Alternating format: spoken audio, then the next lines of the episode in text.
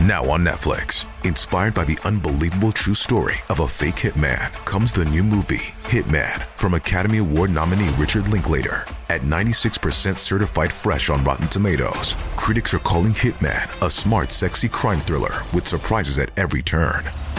Starring Glen Powell and Adria Arjona. Hitman. Now playing on Netflix and in select theaters. Rated R. We took brought them to our land.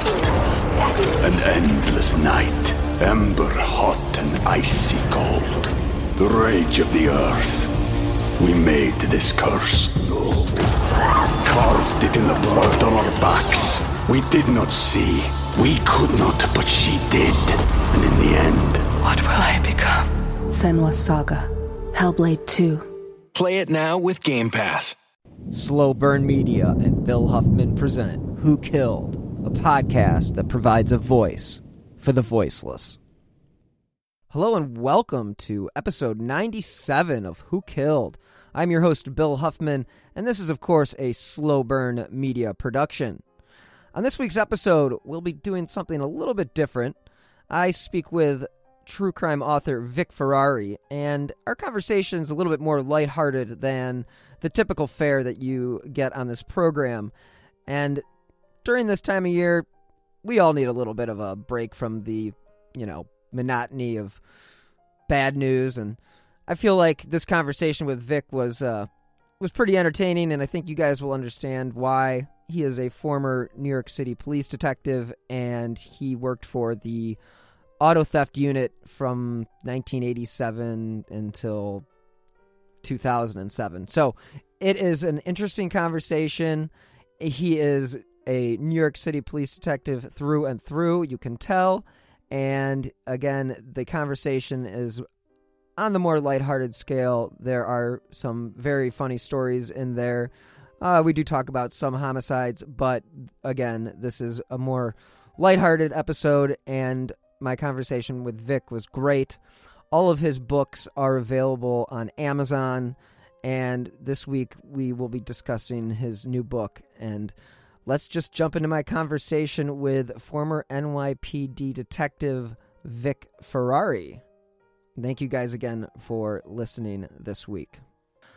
This week on Who Killed, I am very lucky to be joined by author Vic Ferrari, who is a former NYPD detective, and he is here to talk about his new book. And welcome to the show, Vic. Thanks for joining us. Hey, Bill, thank you very much for having me on your show. I appreciate it.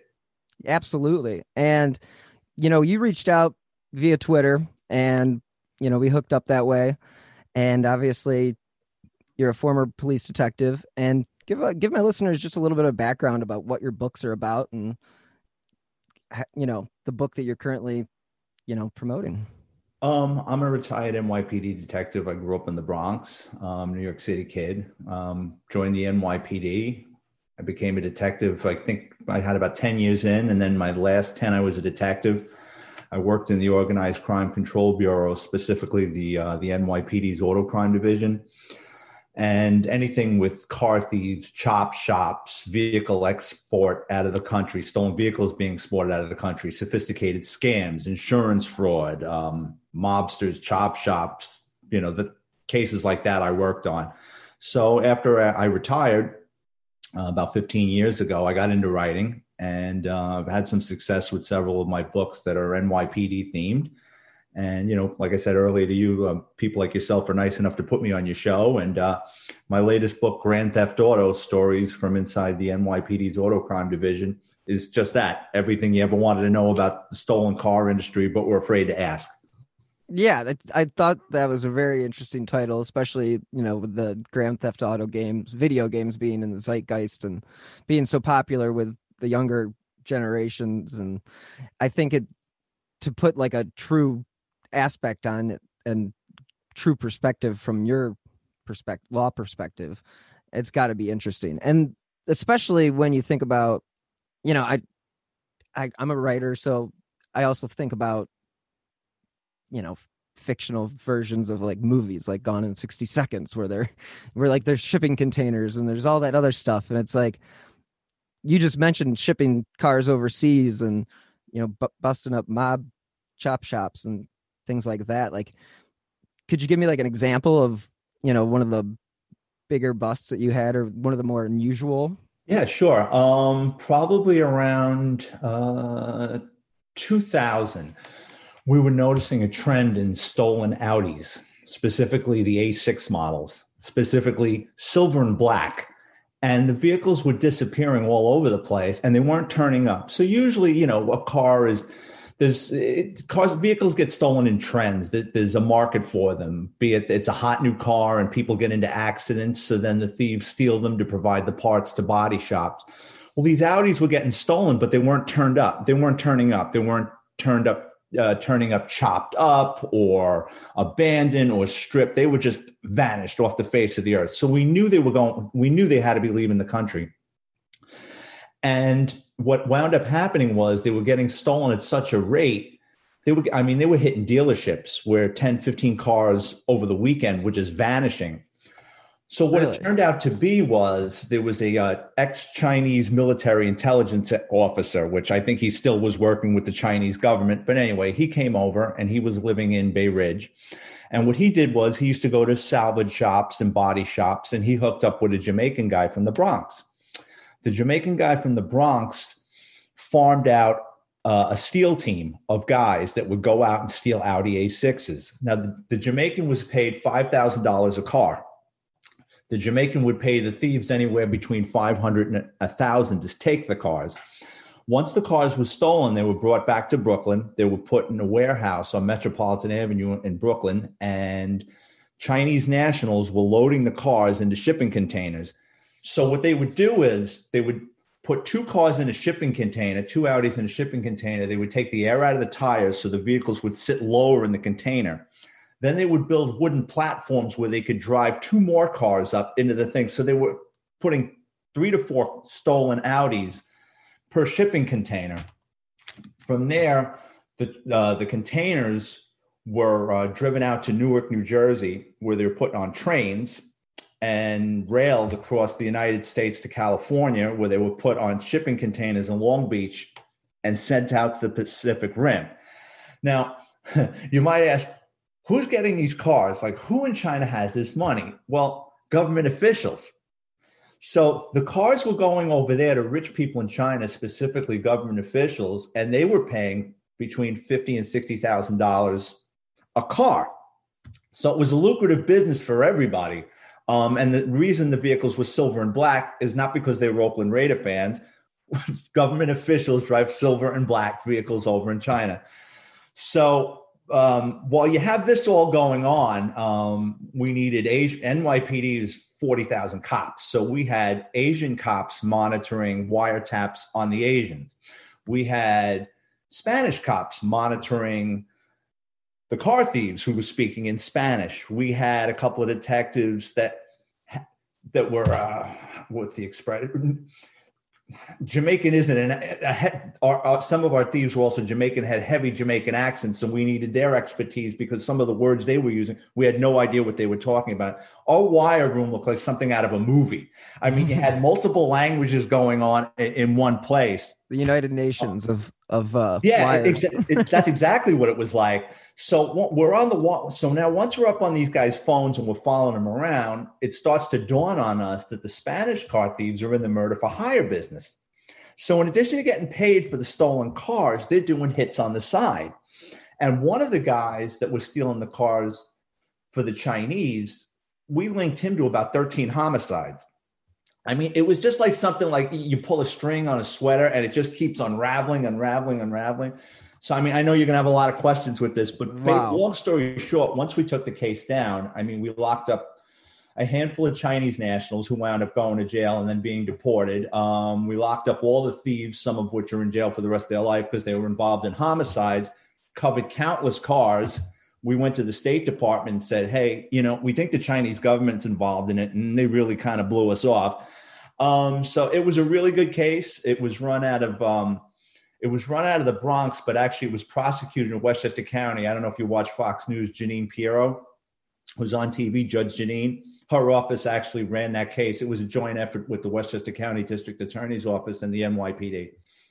Okay, that's uh, yeah, that first. I know. Where, where do you begin? yeah, where do you begin? The first question I have about that, which is, I guess, a basic one, is they're paying fifty, sixty thousand dollars for the cars. How much were the cars? Or they were they just not able to get them in China? Correct. Okay. Okay. Correct. So they, yeah, um, yeah. I, I, don't know really the logistics behind it, but a lot of these countries, it, it, it's just the tariffs and stuff. Well, when the cars were getting shipped there, they weren't getting shipped as cars. Right. They, they, you know, they they pay people off, and so this way they can get the cars in without having to pay the heavy tar- tariffs and taxes on them. Sure. That yeah, that's okay. So that so that's interesting. That makes sense. And my my thought is, what were the Chinese nationals or the people, you know, the officials over there thinking when all these other guys are driving around in Audis and they're like, "Hey, where can I get one? yeah, where can I where, where can I get one of these? Right? Is, is this how?" And so you said you had all these different, you know, people on the wire and I mean, man, that is that is a wild. What about the thirteen homicides? What did those? How did those? At least. Get, how did those? What were those like? Just cover ups? Like keep no, no. Um, what it was is well, there were several guys that did homicides. Um, so there, there were these guys. This crew of thieves were. I mean, they they would they'd steal anything that wasn't nailed down, and what they would do is they would steal cars, they would steal motorcycles, and what they would do is they would go in a gang, right? And they would mm-hmm. ride around the city on motorcycles. And you know, they'd see you with a brand new at the time Honda CBR. They kind of surround you, they'd ride up to you with a light. And one of the guys would get off the back of the bike with a gun and say, get off the bike. And if you didn't get off that bike fast enough, a couple of people died that way. They, they lost their lives because they either hesitated or didn't get off that bike fast enough and they killed them left them dead for the street, mm-hmm. left them dead in the street. Um, these guys also would travel out of state and do commercial burglaries. So while we were up on the wire, they went down to Virginia. I think, uh, I think it was Woodbridge. Um, they went down to a, um, a Honda dealership a motorcycle, a Harley or a Honda, I forget. I mean, we're talking 20 years ago, but sure. they went to a motorcycle dealership in Virginia and did a commercial burglary with a U-Haul truck and brought back stolen bikes, helmets, jackets. I mean, if you've ever been to a motorcycle dealership, parts, I mean, they, they cleared the place out. And then they were selling the materials piecemeal to a garage this guy had in the Bronx. Well, one of the kid, kids in the neighborhood figured out where they were keeping the stolen stuff. He did a burglary and ripped off a couple of things from this guy's garage. Well, he didn't take kindly to it. So two of these thieves went out and killed the guy. And then another guy in the group, he was literally a hitman. I mean, if you had $5,000, he, he killed somebody for you. And uh, he did a murder up in um, Hartford. What, what happened was um, years before we got involved in this, there were these three guys that were robbing banks or robbing cars up in Hartford one went to jail and didn't rat out his friends. When he got out of jail, he went to his two friends and said, Hey, I kept my mouth shut for X amount of years. You guys are now running the drug trade in Hartford. I want my cut. Well, they kind of didn't want a new partner. So they kind of patted him on the head, treating him as a lackey go pick up this kilo, go beat this guy up, go kill this guy, go deliver this. This guy wasn't going for it. So what he did was he kidnapped one of their couriers put him in the trunk of his car for a weekend, beat the hell out of the guy, tortured him, took his drugs, sent him back to his old former partners, and said, Tell those guys I'm serious. I'm a partner, or there's going to be a lot of problems. Well, they didn't want a partner. So what they did was they contracted our thieves down in the Bronx who went up there with a motorcycle and a U-Haul truck. They followed this guy around. Um, they pulled up to him on a motorcycle, shot him in the head. They cut him up. I mean, shot him like 13, 14 times. Took off on a motorcycle, drove the motorcycle into a U-Haul truck, closed the U-Haul truck, took the U-Haul truck down I-95 back to the Bronx, chopped up the bike, threw the gun away. So, I mean, these guys were just doing hits. I mean, if you had money and access to these guys, they'd kill you. Yeah, and that sounds like uh, straight out of a movie. No pun. In, I mean, that is that sounds just like a movie script. and, and, and, and yeah, it is. I mean, it is. You know, that's the crazy thing is the reality is crazier than what somebody can come up with a, in a writer's room, and um, wow, that that case, geez. So how many how many officers did you guys have working on that? Uh, my office had, let's say, my office probably was using at the time two teams. So there's probably 10 NYPD guys. Uh, we had the New York State Police. They probably had 10 guys involved, and the Westchester County DA's office had five, probably about 25 people. But then when the case gets taken down, when when when the crap hit the fan, mm-hmm. that's even another story that's interesting because the case was supposed to the case kind of got blown up. It got exposed, and once we got the bad guys knew we were onto them, it was one of those things we had to round everybody up. So then we had to call in reinforcements and start grabbing guys. I mean, me and another detective literally grabbed two of the factory workers coming out of an apartment with a suitcase with tickets, airline tickets. They were gone. I mean, we just caught them literally on their way to Kennedy. Wow. Wow. So how long does an investigation like that take to to finally get to that point where you take them down? Um, well, the case started in Westchester about a year before. They were okay. on to them, but the New York State Police got too close to the to the Asians, and the Asians closed up shop. They closed the factory and they vanished. And the cars were registered to fictitious people. The driver's license they had were to fictitious people. I mean, the, the amount of um, insulation these guys did to protect themselves from prosecution, I mean, was quite impressive. Um, a case like that, I mean, you kind of want to see. I mean, once the homicides started coming in, these guys were talking about homicides. I mean, that kind of paramount, that trumps everything. I mean, sure. You want to solve these homicides and find out what else they're into. I mean, yeah, we got them for all these cars, but now they're now they're doing burglaries. Now they're doing homicides.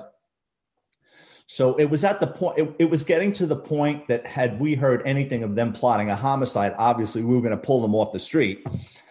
But um, what wound up happening was they got greedy. Um, the Asians wanted more cars, and they were real. I mean, these guys were stealing 30 cars a month, and the Asians wanted more. I mean, it, the, the conversations on the phone were so funny. Like one time it was Valentine's Day, and the Jamaican was pleading with the Chinese guy that was running the scam because the Asian guy wanted more cars, and the Jamaican's like, "Hey man, it's Valentine's Day. They want to spend time with their ladies." And you hear a pause on the phone, and the Chinese guy goes, "I don't care about that. I want cars." so you had a cultural thing going, like these guys wanted to take a couple of days off from stealing, and the Asians wanted the cars. Um, the the way the whole thing blew up was the main thief, um, the Spanish guy Mario he he was getting pressure to bring in more cars and hire more guys to steal for him. So they were going to take 10 or 15 cars in one shot. Mario knew a guy on the Upper East Side of Manhattan that was a parking attendant. So he paid the guy three grand, and Mario shows up with 10 friends. They get the keys to 10 cars. They tie up the friend and put him in the trunk and say, Give us about 15 minutes, a half hour, then start banging on the trunk and call the police. When the police come, just say, You know, you didn't recognize these guys. They were wearing ski masks and they took the car. So the parking attendant's in on this particular theft. So we've got we've got detectives outside the garage. We've got cameras up. I mean, we've got the phones. We're listening to this thing go live, right? Like a charm. They go in with 10 guys, they leave with 10 cars. The cars are in the garage in Brooklyn with the gate down. When the guy starts pounding on the car, the precinct cops come. They take a report for, uh, you know, a burglary, an armed robbery, and the whole nine yards. Right. So great. The cars are in the, uh, the, the the warehouse in Brooklyn. So you hear on the phone Mario talking to like one of his lieutenants. He goes, "Did you check those cars for GPS and LoJack?" And the guy goes, "Yeah." He goes, no, don't yeah, yeah, yeah me. Were the cars swept? And the guy goes, yeah, yeah, yeah, don't worry about it. Well, they weren't. So when we do cases like this, we don't tell the precinct cops what we're up to because for a variety of reasons, cops are, are, are curious by nature. The last person you tell is the precinct cop if you've got a case going on in a place because they'll park in front of it. They're curious. They're like children. They want, it's like if you tell your kid, I got Christmas presents in the bedroom What are they going to do when you're not home? They're going to look under the bed and see what you got. Never did that So- as a kid. Right. So so precinct cops can blow up your case, and then sometimes it's sad, but sometimes and it's rare, but you got dirtbag cops that will try to sell the information. So we keep it separate from what's going on from the precinct cops. What will wound up happening is that LoJack or GPS is now pinging in the garage. The precinct cops go running in like the cavalry, and they find a bunch of Chinese guys. They go, what? What? What's Chinese guys? And they had built a false wall, so they couldn't see the cars either. Mm. So the Chinese guy said, Let me get my boss. They take off. They start calling everybody. And now the phones are blowing up. The cops, the cops at the warehouse. Okay. So now everybody's taking off in different directions. So we had to basically get a team of 50 guys in like an hour and just start picking these guys off. And we got everybody. I mean, it was, uh, we're very lucky. So, oh, that is that is insane. And who? So who was the? Was it Mario that was getting the most of the money? Like, because you said they were paying 50, 60 grand, and then Ian the Jamaican, Ian the Jamaican was getting paid five grand a car. hmm Um, Mario was getting probably a thousand a car. Um, Okay. so so it's like so every it's like anything else. Like every time something touches someone's hand, the price goes up. Sure. So the Jamaican was getting paid five thousand from from the Asians. Then he would give Mario a thousand or two thousand, and then Mario would pay his guys 500 300 i guess however he deemed them you know how many cars they could bring him how, how good they were you know what i mean Right. the relationship he had with them how long they were stealing with him for So, so what happened? What what happened to that big chunk there, though? Like, who gets that money that the Ch- that the Chinese nationals paid? You know, if they're paying 50, 60, then over there so so the guy min jin yang the, so the, um, so yeah, okay. So it's somebody on the Chinese side that's getting the most of the money. Right but but the guy but the guy but the guy running it in brooklyn was was definitely a partner in it Oh, And- for sure. he told us he had a bro- well, he didn't tell us, but we got it on the phones. He had a brother in hmm. California supposedly doing the same thing. But he told Mario when they all got locked up. Oh, Mario told us that when Mario got locked up, when he flipped, because Mario flipped and started giving us all the homicides, because Mario never pulled the trigger, as far as we know. But Mario was the getaway driver in multiple homicides. Oh. So Mario told us um, that while they were all sitting in jail, um, the Asian told him, you know, the Asian was like impressed with Mario's work ethic, and he says, if we get if we get out, he goes, I got a brother in California that I can send you to who's doing the same thing. wow. And this is That- 20 years ago they were doing this crap. Yeah, it sounds very sophisticated as far as like, I mean, just the amount of hoops that they were jumping through, and I mean, they had laser coded keys by at that point. I think, didn't they? I mean, that They did, but not on the Audis. They didn't have the immobilizers yet. gotcha. Okay, So all they right, just punching the ignition and they were gone. gone. Wow. So that must have been one of the largest cases that you worked. I'm assuming. Oh Uh, yeah, and probably the most interesting. Sure. What? Who's the? You know, I, I, it's always good to talk to to former cops because they always have former detectives because they always have uh, great stories about the not so smart uh car thieves. you have any uh interesting tales of uh you know people uh not being so smart? Oh yeah, I mean, listen, uh, career criminals are smart. It's just that they're they're lazy that they don't want to work nine to five jobs. I mean, and some of them are fascinating. You know, and, and you're right. I mean, some aren't so smart. Um, we, uh, guy in my office was pretty funny case. I went with him to lock the woman up. So what she would do is she would advertise when Craigslist first started 15, 20 years ago, whenever it started, she would advertise her car for sale and people would come they'd kick the tires they'd look at the car and uh, they'd negotiate a price and um, she'd sell them the car she'd sign the title over to them give them a set of keys and you know pocket the money. And but she would talk to them and ask them questions where they were from and yada yada yada. But what she would always do is she would always order through dmv a duplicate title and have a, a spare set of keys. So she'd wait a month or two, go back and steal her car, go to a police station with the title, and find a cop that wasn't so smart and say, I, you know, I don't know how this happened, but I'm, you know, my name's on this title, blah, blah, blah, blah, blah, blah, and get the police to cancel the alarm for her. Right. and then she would just go out and slap the plates back on her car. Well, she, she did it like three or four times, selling the same car to three or four victims until finally, you know, some guy, and I, I think it was a Toyota Camry. God, I think I got dementia. Um, I think it was a, a newer Toyota Camry. And, um, you know, after this guy got his car stolen, he went back on Craigslist looking for a Toyota Camry and he sees the same car advertised and he goes, How the hell? And he goes by the woman's house and sees the car and he goes, I got screwed. You know what I mean? and then he called, you know, our office, and then one of our detectives looked into it. And it was funny because we were. It's, it's actually in my book, Grand Theft Auto, because we're we're taking her down to Bronx Central booking, and he says, "I guess crime doesn't pay," and she goes, "It did for a while." yeah, it's one thing that I saw in you know in the summary about you know about the Grand Theft Auto. I mean, hundred thousand cars and oh, 150. 150,000 cars. Is that a year? Yeah, yeah, in the 90s. That is insane. And so, gosh, so you worked. When did you start? Uh, 1987. 1987. So you were there through the whole transition, 9 11. Oh, yeah. Uh huh. Wow. Yeah, yeah. So, so as far as um, you said organized crime, you got involved in, I mean, were there were there situations where you kind of ran into Sopranos type characters? Yeah, or, oh yeah, sure. I mean, that ran operations like that. Yeah. Um, I worked out of the Bronx Manhattan team. Um, okay.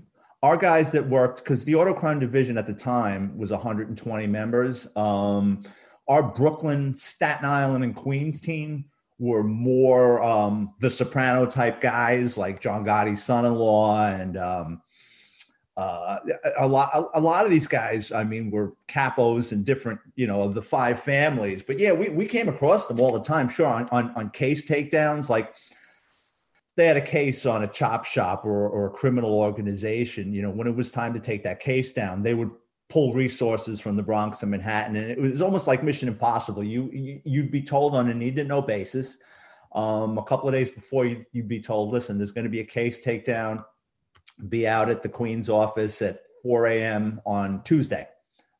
You, you, get up three o'clock in the morning, you get your coffee, you drive out there, and you're given a folder. You open up the folder, and there's a guy's photo, his address. If he's not there, go here. If he's not there, look there. And you know they want us pulling people out of bed by 6 a.m. before they can start getting on the phones and disappearing or destroying evidence. But oh yeah, I picked up a, couple of really dangerous characters. Yeah, that's uh it's got to be super interesting working in the Bronx and just in that whole that whole God 1987. I mean, that was kind of what New York City was pretty rough at that point, or was it starting to change? No, it was rough. It, it was probably. I, I think, and I think you're right. I mean, it was rough when I got hired. I think the turning point was Giuliani, and that would have been I was in narcotics at the time. Um, 93, 94 is when things started, crime started going down. Um, you know, people were starting to be held accountable for the nonsense that was going on in New York City. We took it all. We brought them to our land. An endless night, ember hot and icy cold. The rage of the earth we made this curse. Carved it in the blood on our backs. We did not see. We could not, but she did. And in the end... What will I become? Senua's Saga. Hellblade 2. Play it now with Game Pass. Right. Yeah, I, I I knew it was Giuliani that was that was involved with a lot of that, and um, so when you were so narcotics, man, that must have been pretty interesting too. It was, you know, it's funny. I didn't really want to go to narcotics. It's funny. Um, I was is in plain clothes. I'm sorry. Is that not, I was just going to ask. Is that not a desired? Uh, no, it was. Um, how do I explain this? Because it's a it's a different world.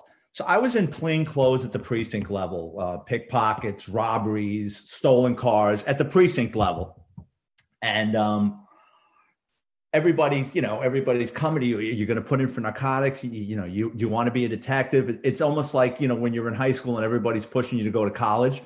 You know what i mean? Like i was really happy where i was but everybody was like you know you know there's bigger and better things for you out there. And i wanted to go to auto crime which at the time to get in there you had to have a you had to have a relative that was above the rank of captain there was no way i was getting in there so i put in for narcotics and um I worked in Manhattan North Narcotics for about a year and a half. I, I really didn't particularly enjoy narcotics because it's the same thing every day.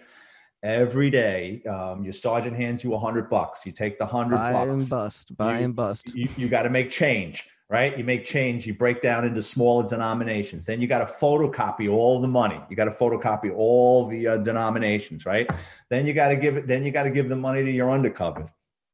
Then you get in a car with a sergeant and another detective that's going to be taking the arrest. And then you drive out and your undercovers get out. They go to a corner, they make a buy, they step off, they get back in the car, they give the description. You move in, you grab three, four guys, you know, selling drugs. You go to the next set, the next set, the next set until you get 10, 15 guys in a van.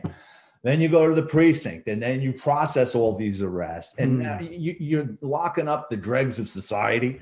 And I mean, you're talking about you're dealing with people every day with AIDS, hepatitis, tuberculosis. I mean, the people that are selling drugs on the street, they're street urchins. You know what I mean? They're heroin addicts. But the object of the game is to buy up. You're hoping one of them can lead you to a street manager, who can lead you to a guy that's running a spot, who can read, lead you to distributors So you're buying up constantly. But I mean, my memories of narcotics were I was sick all the time because everybody's coughing on you. Because everybody, I mean, you talk about homeless people that are out in the rain, out in the elements, and I mean, it, it's just a depressing. You, you, it's just depressing. And after about a year and a half of this, I said, you know, a detective shield for me just isn't worth it. I'll go back in a precinct and do another 15 years and retire.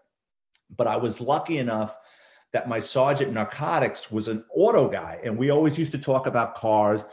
And he was a connected guy in the NYPD. And once he got into the auto crime division, he ran into me one day and he said, You should put in. I go, I'll never get in. He goes, I'll get you in. And that's pretty much how I got in.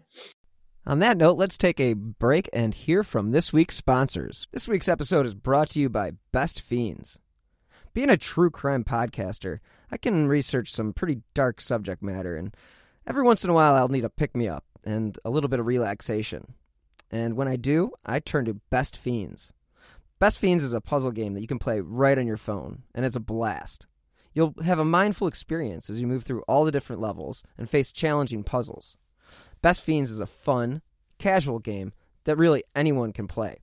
I mean, I'm flying up these levels, and I'm definitely not an expert. Best Fiends updates monthly with new levels and events, so it'll always stay fresh. Best Fiends won't take up much of your time, but what it will do is it will help you stay in contact with your friends and family while still social distancing. Another great feature you don't even need an internet connection to play. The game has a gorgeous design, and I find it helps relax my mind. Plus, the cute characters just make it all the better. So engage your brain with fun puzzles and collect tons of cute characters. Trust me, with over 100 million downloads, this 5-star rated mobile puzzle game is a must play. Download Best Fiends free on the Apple App Store or Google Play. That's friends without the R. Best Fiends. I've had to deal with my fair share of anxiety and depression in my life, and I'm happy to say that there is now an easy way to get help. Because if there is something that interferes with your happiness or is holding you back from achieving your goals, BetterHelp Online Counseling is there for you. You can now connect with your professional counselor in a safe and private online environment. It's convenient because it needs to be in our hectic lives. So, go get help on your own time and at your own pace. You can schedule secure video or phone sessions, plus chat and text with your therapist. BetterHelp really is there for you. They have 3,000 U.S. licensed therapists across all 50 states. And guess what? If you aren't happy with your counselor for any reason, you can request a new one at any time. There are even apps available for your computer or smartphone. So, whether you're suffering from anxiety, depression, anger, stress, relationship issues, sleeping, trauma, family conflicts, LGBT matters, grief, or self esteem, they literally have a licensed professional counselor for you. And of course, everything you share is confidential. The best part is, it's a truly affordable option. Who Killed listeners get 10% off their first month with the discount code WHO. So why not get started today? Go to betterhelp.com slash who. All you have to do is fill out a questionnaire to help them assess your needs and get matched with a counselor you'll love. Again, for 10% off, go to betterhelp.com slash who. All right, we're back. So my big question is what made auto crime so desirable for being and being such a hard position to get? It's clean. Uh, Okay. Okay. so like how I just spelled out, like how Mhm. narcotics is, it's Sure. exciting. A lot can go wrong in narcotics. Um, the probability of getting into a shooting are higher. You're dealing with more people with guns. People that, that are selling drugs face a higher jail sentence than someone stealing a car. The, the stakes are higher in, in something like that. Um, the people you're dealing with can you can get AIDS really easy. I mean, getting stuck with a needle. I mean, people don't realize this, but when you're locking up people in narcotics, you're going into their pockets. Half these people don't even know where they are. And you'll ask them, You got a needle? You got a spike? No, no, no. And the next thing you know, you're pulling a needle out of their pocket. I mean, they just shot up. Sometimes they don't remember and sometimes they don't care. Um, you're fighting with these people sometimes. They don't want they don't want to be arrested. They don't want to put their hands behind their backs. And the next thing you know, you're covered in blood with a guy that's you know HIV positive or a guy that's got hepatitis C. You you know what I mean? Auto crime, you're dealing with car thieves. Um, there's not really much. There hasn't been as many corruption scandals.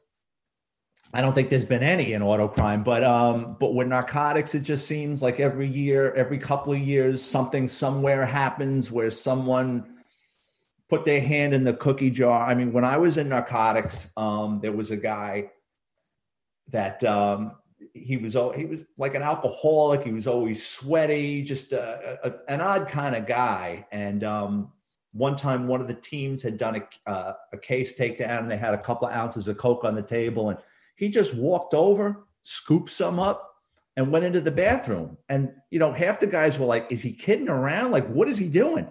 And he comes out of the bathroom like nothing. So they called internal affairs. They went up to his house that night, and you know, they dole. We call it dole because that's the name of the test, the drug test. They doled him at the because he lived upstate. They they doled him at like a state trooper barracks, and he tested the highest um, the highest um, positive test in NYPD history because he had just done coke, and you know that's how much of an addict he was that he did it in front of everybody, and they and to their credit they turned him in. But auto crime was clean. I, I can't explain it. It's more like um, I think it makes that kid that to be makes a sense. banker, or you want your kid to be an auto mechanic. You know what I mean?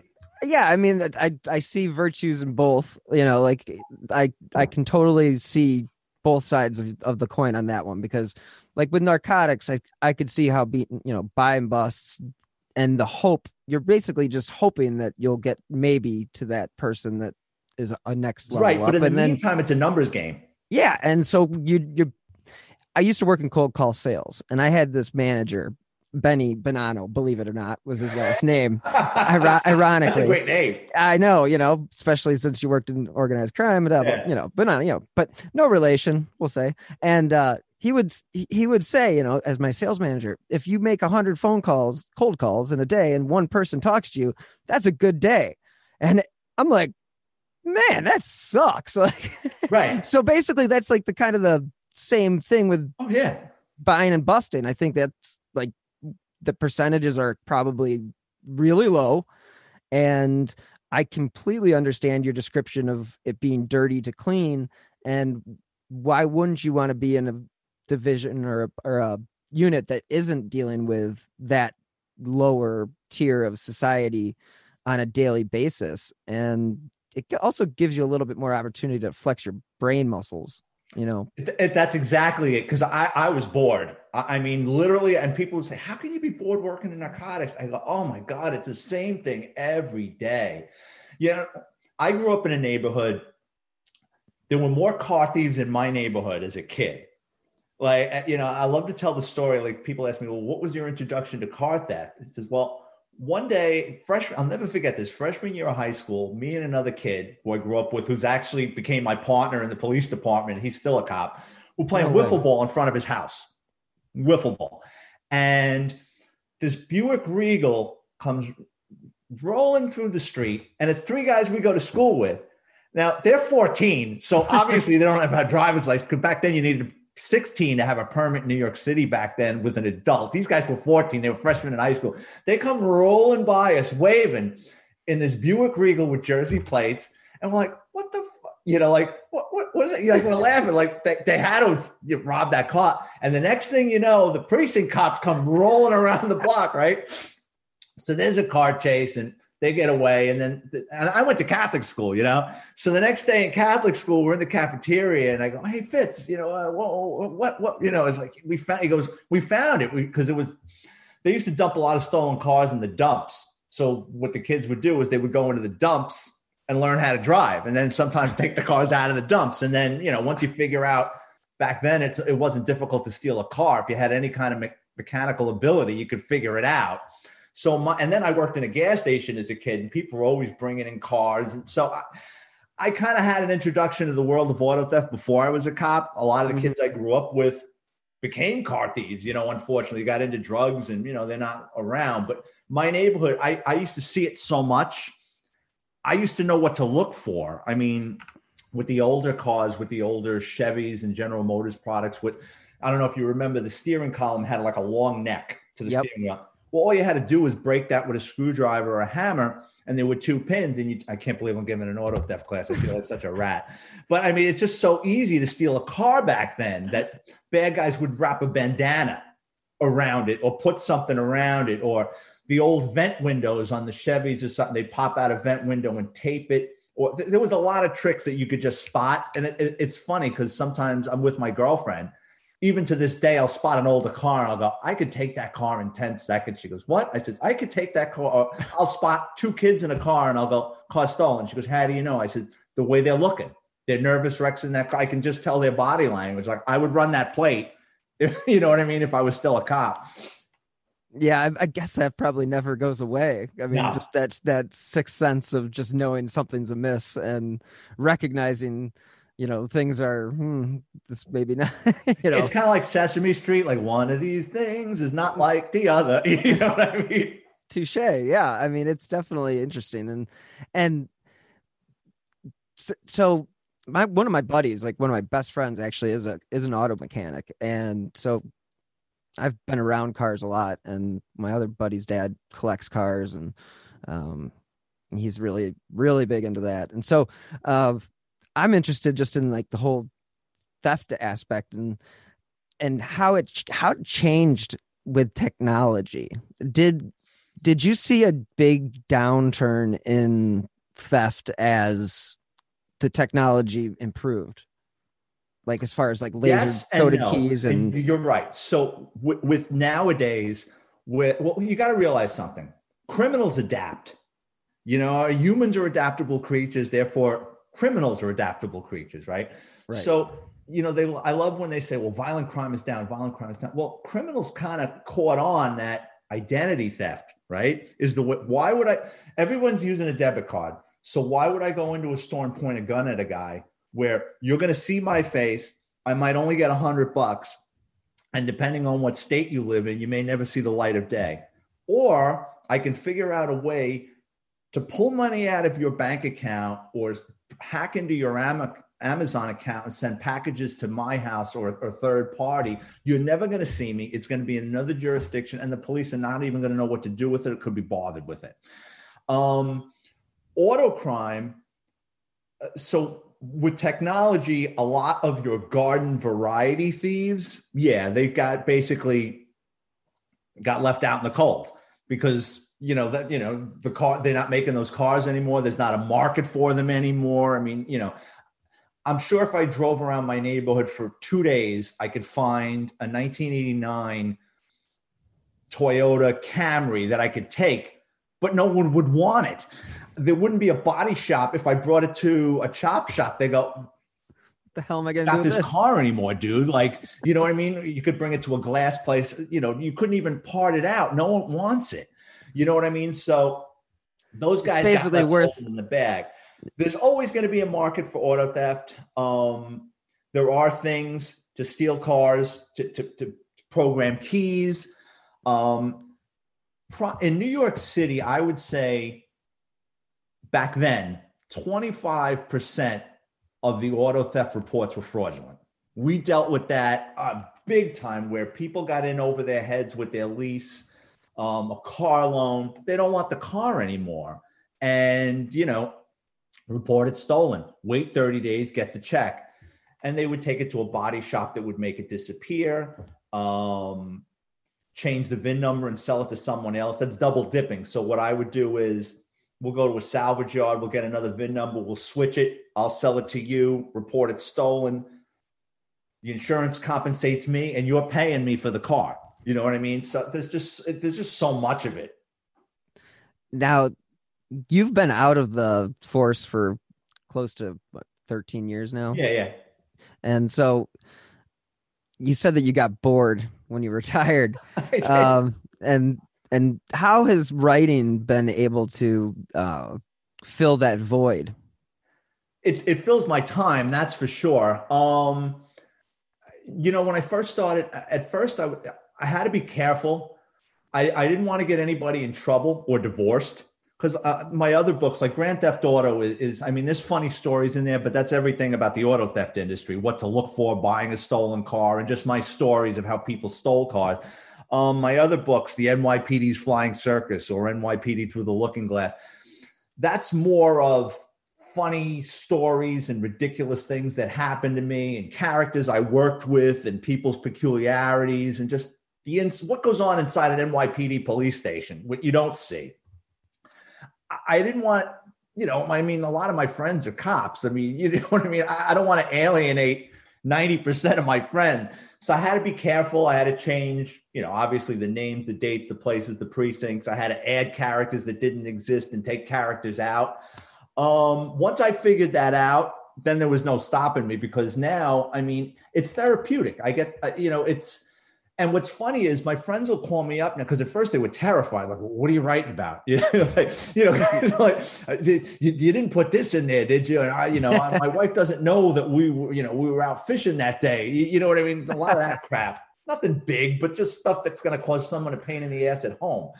So, um, but once I figured that out, um, it's therapeutic, it's funny, and just there's just times like I'll be out with friends and I'm telling a story and I'll go, oh, that's a great and like what? And I just start writing something down because I, I totally forgot about that. Or Facebook's a great thing because some of my friends will go, remember so and so? And I'm like, oh my God, I forgot about that guy. He was nuts. You know what I mean? And then we, you know, Yeah, absolutely. I always keep like a little uh, notebook or just even jot down on just a scrap piece of paper, like if you have an idea or something. And with Siri on my phone, I can just be like, take a note. you know, if I have some Yeah. sort of brain, uh, you know, my light goes off or goes on in the brain. And uh, yeah, I definitely think that that's a very smart way of doing it. And yeah, Facebook's a good way of of jogging your memory. What are some of the craziest, or who are some of the craziest characters that you ever worked with? And again, you don't have to name names, but give me an example of one of the craziest things that maybe they did that we would we wouldn't know about as a general public, without with, Oh, I- without well, getting them fired. arrested or people I worked with. I mean, that's that. Hey, it's your your opportunity to share whatever you think. Is, uh, funniest all right. So in in my book Grand Theft Auto, there's a story in there about we did a search warrant out in Queens, and my partner's walking around with a, a hand grenade he found in a shoebox, and he's walking around with it. And he's like, "Yeah, from Vietnam era." I'm like, "What? What? Is that live?" And he goes, "Yeah, I think so." And he's like marveling at it. I don't want to curse on it. I- I- Put that Oh, thing you can- down. you can You, you know what I mean? And This he's is- like, I was in the army. I'm like, dude, you were a cook. Like, you weren't a Navy SEAL. You weren't, a, you know, put that thing down. So, hey, I've seen I Under "What- Siege. are you taking? I know What what a cook can do. What's that? I said I've seen Under Siege with Steven Seagal. I know what a cook can do. the funny thing is, we used to call this guy Steven Seagal because he was very immersed in, in, in Asian culture. he was like a black belt in jujitsu and all that crap. And he'd be out in the parking lot, with one of them poles, those sticks, and he was a pisser. I worked with another guy we used to call Cancer because he killed more people than cancer. Oh, jeez. Uh, yeah, he was in a couple of really bad gun battles and came out on top. That guy, he that's a story from my book, um, NYPD Flying Circus. He used to work with, okay, so you want to talk about characters. So my old partner, Cancer, before he worked with me, used to work with a guy that was an amateur magician in his free time, right? Laziest cop in the world. Like it's in the early 80s, I mean, early 90s. We're going to bars trying to pick up girls. And you couldn't compete with this guy because the magician would start pulling flowers out of his out of his sleeve and pulling coins behind. He's like cock blocking you with magic. So I used to tell my old partner, I go, get him That's, out a, of that's here. a line I got to write down. What's that? Cock blocking me with magic. That's in my book. So anyway, um, so Cancer was a real active cop, and the magician wasn't. So they get called. So one night on the midnights, they get called down to uh, a basement apartment. It comes over as calls for help. So they go into the basement, and there's two apartments in the basement. You got the super's apartment and another apartment. So they go to door number one. They knock on the door. No one answers. My partner goes to knock on door number two, and the magician tells him, Ah, don't knock on that door. Come on, let's get a cup of coffee. He goes, Well, let's just see. Let's just see. And he goes, Come on, we made enough noise down here with our radios. If someone needed help, they, they would have come out already. Let's go. So the magician convinces my partner to leave. Now, what they didn't know was behind door number two, the door they didn't knock on, the super was selling Coke out of the apartment. And he had fallen behind. He was buying Coke on consignment and not paying his distributor. Well, in the drug world, they don't send debt collectors or friendly reminders or turn off your power. They sent a couple of these uh, Albanian guys and a girl. And what they did was it's an old gypsy trick. They knocked on the door and they put the attractive female in front of the door. So the soup is all coked up. He thinks he's going to, you know, sell coke or get a blowjob. He opens the door for the girl. The three of them bum rush him. They start pistol whipping him, kicking his ass. Where's the money? Where's the coke? He doesn't have the answers. So they shoot the guy in the head. They roll him up in a carpet and they take him out to the furnace and they throw him in like a Puerto Rican fire log, right? So while he's roasting in the furnace, they go back into the apartment and they're ransacking the apartment. Well, my old partner and the magician show up and they're outside the door. So the two Yugoslavians tell the girl, all right, listen, this is what we're going to do. If these cops keep, if these cops knock on the door, you're going to let them in. Now it was a railroad apartment, right? With rooms going off to the sides. We're going to be on either room. We're going to lead, you lead them through the hallway yelling at Yugoslavian, pointing to the kitchen like, help, help. When you pass the threshold of that door, get down on the floor. We're going to come out and shoot the cops in the head, and then we'll throw them in the furnace, and then we'll get out of here. So that was the plan, but they never knocked on the door. They the magician said that's the that's the title in the story. Last night a magician saved my life. So anyway, when they when my partner and the magician went outside, there was a car parked on the fire hydrant, which was the getaway car. So it's the same way they caught the son of Sam. They just unwillingly wrote a car a parking ticket, right? So the super goes missing. People are looking for him. They check the 911 calls. They see that there was a call there a couple of nights ago. They pull my partner and the magician in. They go, Do you, do you know anything about this? Yeah, there was a calls for help. We knocked on one door. We didn't knock on the other door, but we wrote a parking ticket.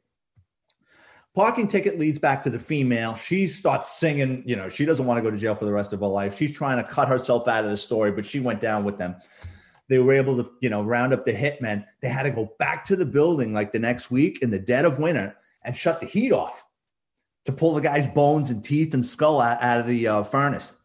Oh my god, that's that's crazy. That's a wild one. That's a, Yeah, that's, that's, what I mean.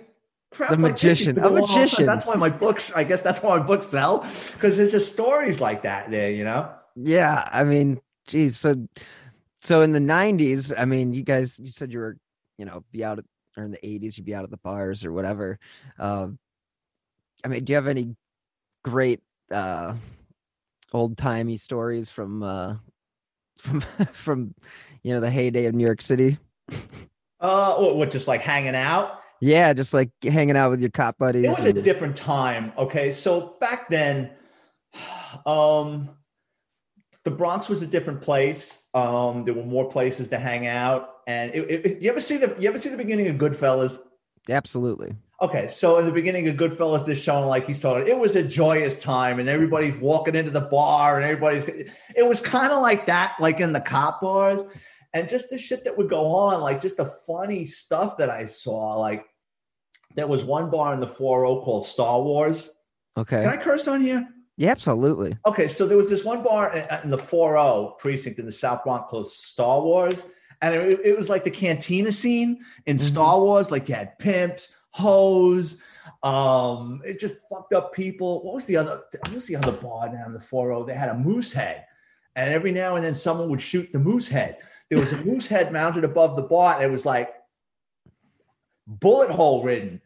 Then you had Glackens that was owned by a correction officer. They were like open 24 hours. Like if you did a midnight, you go in there at seven o'clock in the morning. Like I wouldn't do like at, in my 50s, I would never think to do it. But when you're 21 years old and you just did a midnight and all the old timers are going to a bar, you want to be part of the crowd. So I've worked an overnight shift. And I've I've I've done it. oh, I, I don't know how I did it. Like I, I don't know how I did it. Um, you know, not being a police officer, my frames of reference are obviously driven through movies and TV. And I mean, my one of my favorite shows, or the favorite show of mine, is The Wire. Did you ever watch The Wire? you know, it's funny you should say that because I just started watching that recently. I'm Okay. season one. I really enjoy that. It's it's yeah. It. I always tell people I'm like, if you're not, it's by the third episode you realize that this is more than just a story about one particular gang, and it's it's just it's widely considered the best drama because of the fact that it never leaves loose ends. Every single character that they introduce, they always have not just they always. I mean, it's on for five seasons, but they always there's always an ending to their character arc, and you know, with the Sopranos, it can't always say that. You know, there was a lot of stuff that was still left unsaid, especially Yeah, with the the. Sopranos was notorious for leaving you down a rabbit hole. Yeah, They leave something out there and like, oh, they're going to come back to that. And they never did. the Russian, the Russian. Oh, yeah. I mean, the best episode, eh, maybe the best episode of The Sopranos when, uh, oh gosh, when uh, Paulie Walnuts and uh, The Pine Barrens. and yeah, when they're stuck in the The car, Pine Barrens out in Jersey. Pine- Yeah. yeah, and they're eating they're eating ketchup and I, I could watch that like right now, you know? Oh, It's- oh, I yeah. kick out of that. that episode is so funny. And he's like, "You hit him, right? Yeah, yeah, I got him. I got him." it's like, Right. And then it's like two kids trying to convince each other. yeah, yeah, we got, yeah, we got him. Yeah, yeah. And then, but they never go back to it. It's just like, Well, the best is the camera at that last scene when it pans up that you know the guy climbed up a tree. If you watch that, right, they're Okay. looking around, looking around, his footprints just end. Okay. And I, I think Tony says to them, Do you want to go back or something? They go, No, no, fuck it. And the blood, there's like a blood trail and it just stops. And then the camera just pans up. Mm, He's in a tree. nah, that's okay. I'll have to go back and rewatch that. Yeah, I wasn't maybe necessarily as. Uh, I mean, that's how I interpreted it. No, that would make sense. I mean, I definitely, you know, knowing filmmakers and the way that they used the camera. I mean, the camera is used to tell the story, and they would much prefer to, especially David Chase, who you know created The Sopranos. He would prefer to show it than say it because, again, it's a movie or it's a show, and that's the whole point of that medium. Whereas, you know, as a writer, you're trying to write out how it's going to look and how it feels and and i'm sure that writing you mentioned it being therapeutic and um i assume that that has to help with one not being a police officer anymore and basically you're able to look at all the good times and stuff and and i'm sure that there were some you know not great times but it at least allows you to reflect on some of the funnier side of things and the things that you don't necessarily hear as just a normal person like myself and um yeah, i'm i'm i'm really looking forward to uh to reading reading your book and uh I appreciate that. yeah i You- d- you know, definitely I just telling somebody, I was just talking to somebody the other day. They were asking me about my career, and I said, you know, I'm lucky. Like it's always what I wanted to do since I was five years. And you talk about David Chase. I mean, I grew up as a little boy Um, and back then the movies were PG, R, and X. And I was like six or seven years old, and I begged my parents to take me to see The French Connection and the Seven Ups. And then every Friday night was the Rockford Files, which uh, David Chase was involved with that, right? Wasn't he one of the writers? I think so. And I just, I, I that's the era I grew up in. And my parents wanted me to go to college, and I didn't, I wouldn't hear it. I, I, I wanted to be an NYPD cop, and there was no stopping me. And, um, you know, I, I got to do something that I really enjoyed and worked in a place, a specific place in the NYPD where I always wanted to work, but never thought I could get there. And it, it was sad retiring. It, it really was because um, things were changing, the department was changing, my office was changing, and I'm a firm believer everybody outlives their usefulness. You could be the greatest employee or, or, or be the guy or, or know the most, but eventually you're going to get replaced. That merry-go-round is going to go on without you. And I saw it with so many other people that work there. And it's almost like, you know, the NFL, like better to get rid of a guy a year early than a year late. And um, I, I didn't think about retirement up until like two years before. And then I said, you know what? I'm, I'm going to do it. And everyone's like, oh, you're going to do, what are you kidding? You, you're staying, you're a lifer. You're going to be at 30 years. Cause I, I loved it. I absolutely loved it. I mean, there were phases of it that I didn't enjoy, but overall I've got no complaint. But for me, what I struggled with when I retired was the excitement. I love chasing car thieves. That's the best work, the worst secret. Like NYPD says, we don't chase car thieves. Of course they do. It's if someone gets hurt, that's when they turn around and say, we told you not to chase. But I love the car chases. I love the foot chases. I love, like you were talking about the wire, the relationships with the district attorneys were great. Some of them, the judges, um, getting search warrants, um, getting up in the middle of the night to drive out to Queens to steal someone's garbage that they put out in front to find out who they were. You, you know what I mean? Um, just things like that. Not steal, but they put it out to the curb. But I mean, just yeah, it's things like that I miss. But the books enable me to kind of relive it. And then, you know, telling these stories with, you know, people like yourself, you know, nice enough to put me on their shows. So I, I kind of get to relive it a little bit. I, and I guess that helps me. Mm-hmm. But um, you know, it's funny. Like after I get off the phone, after I get off with you, I got to go pressure wash my roof. Okay. Now I'm 50 something years old, right? And it's like, I know I, you know, I'd love to jump in a police car and ride around and look for car thieves, but I know I'd pull something. Like I, I, know if I had a you know, roll out of a car, I know I'd pull a muscle in my ass or, or tear my ACL. I know it. You know yeah. what I mean? It's just I, I, can't do it no more. Yeah, you, you, you you pulled the plug. You, you pulled a Belichick. You pulled the plug a year before, right? Before you burned out, and you know you're kind of. I don't know. I I would say that you left at the right time. Oh, yeah. And I mean, with everything that has gone on since, uh, but you know, as far as like I interviewed when I one of the first cases that I covered was uh, a missing girl here in Cleveland, uh, Amy Mihaljevic, and she was um, 10 and I was 10. So it was one of those cases that always stuck with me. And so when I started podcasting, this is this was the first case that I did, and I did uh, like 16 episodes on it. And I interviewed uh, Phil Torsney, who was former special agent with the FBI, and he's one of the guys that caught Whitey. Um, oh, okay. Bulger, and so he worked and he did work in Cleveland, but he did go to, and work in Boston after he worked in Cleveland, and then they brought him back as a special agent for, you know, the investigation that is ongoing. Um, I'm pretty sure he's off at the moment, but he said when he retired because he had to retire at 57 for the FBI from the FBI, it gets a forced retirement age. He's like, I was so jacked up, I went to Afghanistan. oh, yeah.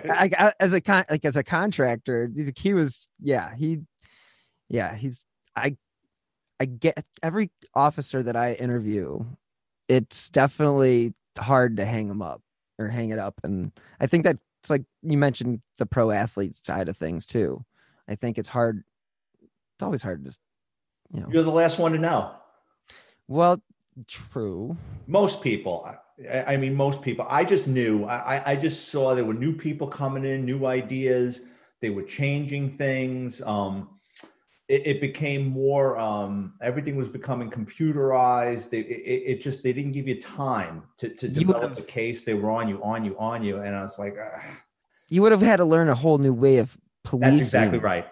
In in in the last ten years of your thirty years. So what would be the fun of that? As far as it wouldn't have been, exactly. and it would have left a bit of taste. I got out at the right time, I think. Yeah, I mean, I from the sounds of it and seeing how you tell the stories and you're animated animated about it, and you definitely seem like you could tell these stories all day, every day, and uh I have a feeling that this is definitely not the last book that you are. no, I'm right. I got a fifth one. I'm combing through now. I'll probably have that out by spring. Okay. Well, I uh let's plug. Give me some plugs. You know, plug your sure. other other books. Um, my first book, Dickheads and Debauchery and Other Ingenious Ways to Die, is a politically incorrect way of how to live longer.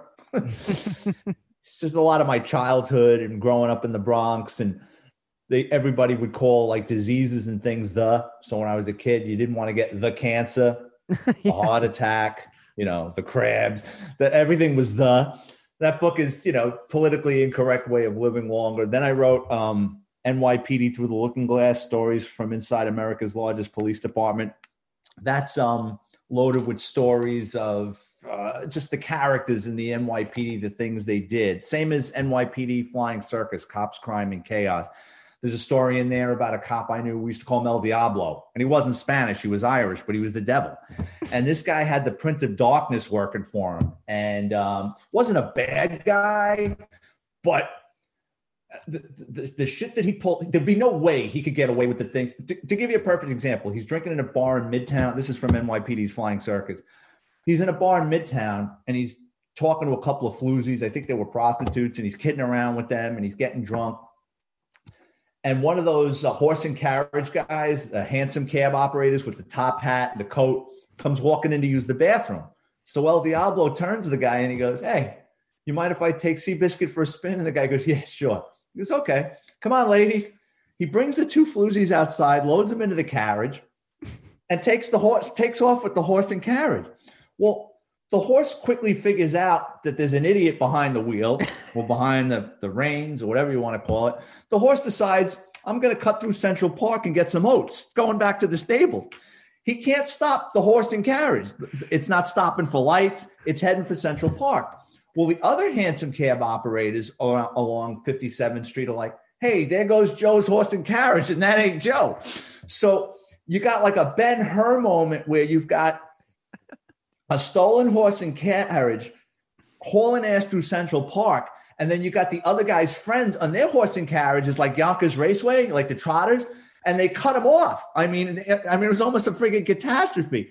So, I mean, long story short, they stopped the horse and carriage. The floozies took off. They wanted no part of this because they were prostitutes. And then um, he ran to an ATM machine and paid the guy, I guess, 500 bucks. I guess that's what you could take out. And like everything was, but I mean, it's stories like this there was another uh, story from um, NYPD through the Looking Glass, um, the Brown Widow, a, a, pretty Hispanic female cop, and she was notorious for busting up cops' marriages. And she was got involved with this older cop. He divorced his wife, the kids disowned him, and they started living together. Well, the guy drops dead of a heart attack. So the guy's family has a funeral and the brown widow shows up in a mini skirt and heels and uh, Jackie Onassis glasses, and she starts putting on a production at the casket.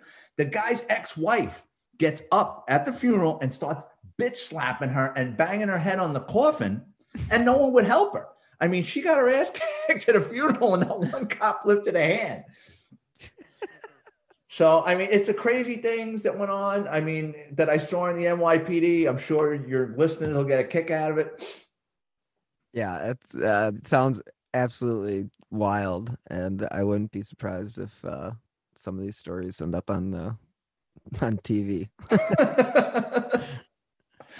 but yeah, I definitely uh, I really appreciate you uh, coming on the show and no problem, man. Thank you very a, much. Giving me a breakdown of your you know your history and your your books, and uh, it's always interesting to talk to you know police officers and hearing the the funny side of things opposed to some of the ugly side of things and at this point in time it's okay to have a little bit of uh, humor, and Yeah, we I- could I all we could all use it. all day long, and I I- I could write dark all day long, but I Sure. mean, and I guess at some point I will. But I, right now, I'm having too much fun telling the funnier things that happen. There's dark stuff in there, but I give it an ironic. Yeah, You give it a twist that's not going to make it. You're not going to leave feeling like, oh man, or sad. You know, there's going to be a a humorous twist or an ironic twist to it. yeah. Nobody likes the guy that drags the dead dog into the room. You, you know, right? no, no, definitely not. Definitely not. So I uh you said you had to go power wash your roof. So yeah. uh what's the temperature? It must be ni- nice there today. It's warmed up a little bit. It's uh, it's probably in the high 60s. Oh geez. Wow. In Okay. the 40s this week. Yeah. So where are you located? I'm just outside of Tampa. Okay, so you're actually in Florida now. All right. I didn't realize that. So I was wondering, I'm like, man, you're going on the roof and I'm in No, Cleveland. no, so no, no, no. so I'm like, I'm like, wow, it's uh, it's only 50 here today, but I mean, I guess you could do your roof. nah, it's nice. That's cool. So you're just outside of Tampa. How long you been down in Florida? About 13 years. Oh man, I have a buddy that lives up in Jacksonville, and That's nice up there too. yeah, he's uh, he sells medical supplies, and yeah, his wife works for the Mayo Clinic, and yeah, it's uh, it's a beautiful area, and I used to go to Key West all the time back in the early 2000s and late 2000s, and um, that's a wild. That's a whole nother part of Florida. Oh, down in Monroe County, you took the keys. Yeah. Oh, yeah. Down, down. Yeah. My buddy's dad used to get a place at mile marker 25 at Summerland Key, and we'd go down and hit Duval Street. And yeah, that was wild. wild times. It's been a while since I've been down there, and I should take advantage of it. I'm only, you know, I think they're limiting now the cruise ships. So I think that is going to be a benefit for the locals. So, um, that something to look forward to. so, uh, yeah, again, I really appreciate you taking time out of your day to no, thank you. come on the show. And I, uh, again, enjoyed our conversation and, uh, be safe doing your power washing and please do not fall off the roof. I'm gonna, I'll try my best. Thank you, Bill. I really appreciate you letting me come on your show. No, no problem at all, Vic. And it was a pleasure. And when you do come out with a new book, we can always do this again as well. I'd love to. Thank you. All right. Well, I will have a link in the show notes for all of your books. And again, be safe, stay healthy, and thanks so much. Thank you. All right. Have a great day, Vic. Thank you guys so much for tuning into this week's episode of Who Killed. And many thanks to author Vic Ferrari for joining me during these crazy holiday times. As a reminder, he is the author of four books that are currently available on Amazon The NYPD's Flying Circus, Cops, Crime, and Chaos, NYPD Through the Looking Glass, Stories from the Inside of America's Largest Police Department, Grand Theft Auto, the NYPD's Auto Crime Division, as well as Dickheads and Debauchery and Other Ingenious Ways to Die. Again, all of his books are available on Amazon. I drop new episodes of Who Killed every Friday, wherever you get your favorite podcasts. And if you guys do enjoy this podcast as well as other shows that I produce, you can help support my independent journalism by clicking on the donate button on the left hand side of slowburnmedia.com. Again, that is slow minus the W. You can also contribute to the show via the Venmo app with my username at Bill Huffman 3. I will also provide a link in the show notes. And just so you know, every contribution really does help keep these podcasts running. You can also support the show by leaving a five star review on Apple Podcasts or wherever it is that you do listen to your favorite shows. Those five stars do help keep important cases that I cover, such as Angela's from last week in the spotlight. And again, if you'd like to stay up to date on the cases I have covered, as well as the new shows that I have coming down the pipeline, please follow me on Twitter at Bill Huffman3. Again, thank you so much for listening. Until next time, be healthy and stay safe.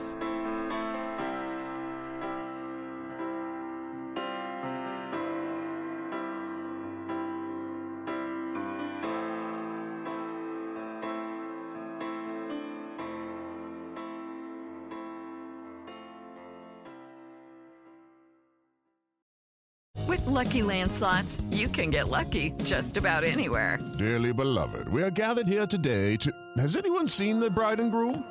Sorry, sorry, we're here. We were getting lucky in the limo and we lost track of time. No, Lucky Land Casino, with cash prizes that add up quicker than a guest registry. In that case, I pronounce you lucky. Play for free at LuckyLandSlots.com. Daily bonuses are waiting. No purchase necessary. Void where prohibited by law. 18 plus. Terms and conditions apply. See website for details. Hi, this is Amy and Vanessa from She Goes by Jane, where we shine light on the stories of missing and unidentified women. On November 7th, we're sharing Nahida's story for the first time in a podcast. And this is a story that I thought I knew, but after reading police reports, became more complicated than I thought. When investigators are called to Nahida Khatib's house, everything looks fine. Her purse is on the kitchen table, her cup of coffee is on the counter, and her two year old niece is in her playpen. The only thing amiss? Nahida is missing. Every week, we feature a poem written in honor of the person we're talking about. This week, we're joined by one of our favorite actresses. You might know her from Sister Act or King of the Hill or The Descendants. But if you're like us, you'll know her from Hocus Pocus. She's the much beloved Kathy Najimy. Join us November 7th to hear Nahida's story.